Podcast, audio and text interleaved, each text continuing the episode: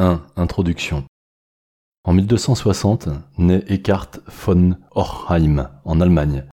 Il suit des études de théologie afin d'entamer une carrière ecclésiastique. Écrivain mystique, il est vite soupçonné d'orthodoxie, puis même accusé de se rapprocher de l'Inquisition. L'Inquisition est le nom donné à la juridiction de l'Église catholique dont le but est de combattre l'hérésie. Ces thèses sont écrites dans un style particulièrement complexe, révélant un goût pour les formules paradoxales, et où les données les plus subtiles concernant les dogmes chrétiens sont exprimées de telle manière qu'elles ont égaré un certain nombre de maîtres, éveillé les soupçons de ses détracteurs, et conduit à des interprétations nombreuses et parfois erronées de son message. Son projet jamais achevé était d'écrire un ouvrage en trois parties, combinant des commentaires de la Bible avec des spéculations organisées autour de mille questions. Les chercheurs actuellement essayent encore d'en rassembler les restes épars. Écart s'inscrit clairement dans la continuité du courant scolastique, philosophie moyenâgeuse conciliant la philosophie grecque antique à la théologie chrétienne. Il s'inspire principalement de saint Augustin, dont on retrouve de nombreuses citations dans son travail, notamment sur le thème de la théologie négative, qui stipule qu'on ne peut rien dire concernant Dieu qui soit juste ou complet, car les mots ne peuvent pas l'atteindre. Affirmer que Dieu est bon est aussi faux que dire que le soleil est noir. Mais il cite également Aristote et dans une moindre mesure Socrate, dont il reprend le connais-toi toi-même, en affirmant que c'est en se connaissant lui-même que l'homme peut en venir à la connaissance de Dieu. Il invoque l'universelle unité en affirmant que celui qui connaît et ce qu'il connaît ne font qu'un. 2. Détachement. Dans son enseignement, Eckhart appelle à se détacher de tout ce qui n'est pas Dieu, avec par exemple l'illustration suivante. Quand un artiste crée une statue en bois ou en pierre, il ne l'introduit pas dans le bois, il enlève au contraire les éclats qui cachaient et couvraient la statue. Il n'ajoute pas au bois il lui enlève quelque chose, il fait tomber sous son ciseau tout l'extérieur et fait disparaître les rugosités, et alors peut resplendir ce qui se trouvait caché au-dedans. Voilà le trésor enfoui dans le champ dont parle Jésus-Christ. Selon Eckhart, le cœur humain ne peut s'ouvrir au divin que s'il y a renoncement à toute possession, car la possession rend l'être indisponible à l'action de la grâce. Nul n'est plus serein que celui qui se tient dans le plus grand détachement car le détachement purifie l'âme, clarifie la conscience, embrase le cœur, éveille l'esprit et fait connaître Dieu. Si l'on souffre à cause de son propre désir, cette douleur est lourde à porter, alors que si l'on souffre à cause de quelque chose d'extérieur à sa volonté, donc qui tient à la volonté de Dieu, la douleur n'est pas lourde, car c'est Dieu qui porte le fardeau. Donc, si l'on ne quitte pas d'abord son ego et son désir, alors on trouvera partout obstacles et inquiétudes. Fuir ceci, courir vers cela, chercher telle occupation n'est qu'agitation. De même que l'exil, la retraite, les nobles œuvres, l'abandon de tout.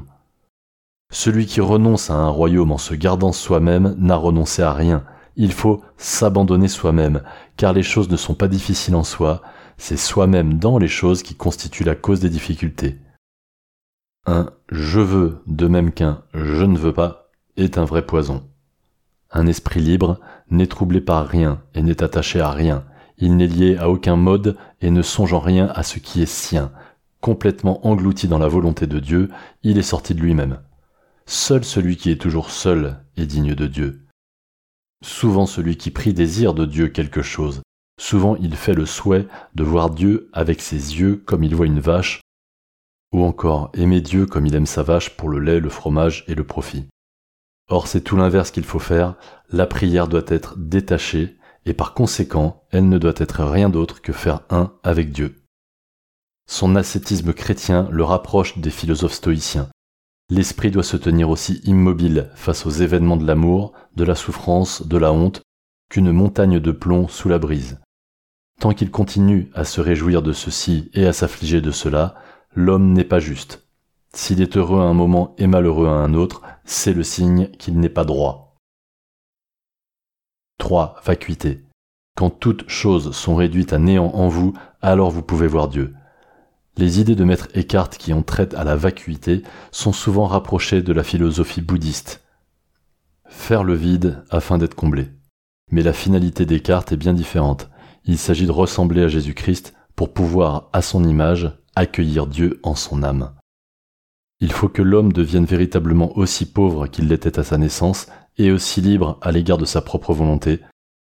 Deviens tel un enfant, rends-toi sourd et aveugle, laisse le lieu, laisse le temps, et les images également. Seul celui qui ne veut rien, ne sait rien, ne désire rien, possède la véritable pauvreté spirituelle.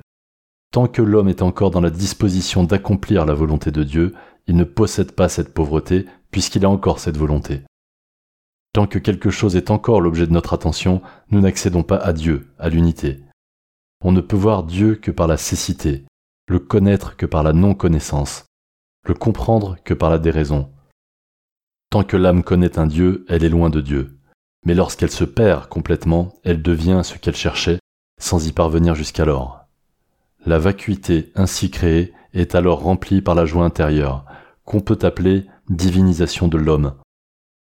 En effet, Eckhart considère qu'il est possible de notre vivant d'intégrer l'entité métaphysique appelée Dieu, et même que l'âme humaine est sans fond et recèle quelque chose qui échappe au temps et à l'espace, ce qui, entre autres, lui vaudra d'être taxé d'hérétique à son tour par ses adversaires. En se déchargeant du poids des réalités extérieures, l'homme peut cultiver une intériorité et donc être disposé, l'esprit libre. Toute attente ou désir éteint. Vivre, c'est être mu de l'intérieur par ses propres forces. Ce qui est mu de l'extérieur ne vit pas, mais est contraint. Et l'homme intérieur ne se situe ni dans le temps ni dans l'espace. Il est purement et simplement dans l'éternité. On retrouve ici l'idée d'immortalité alchimique ou encore de la notion d'instant présent dans la pleine conscience.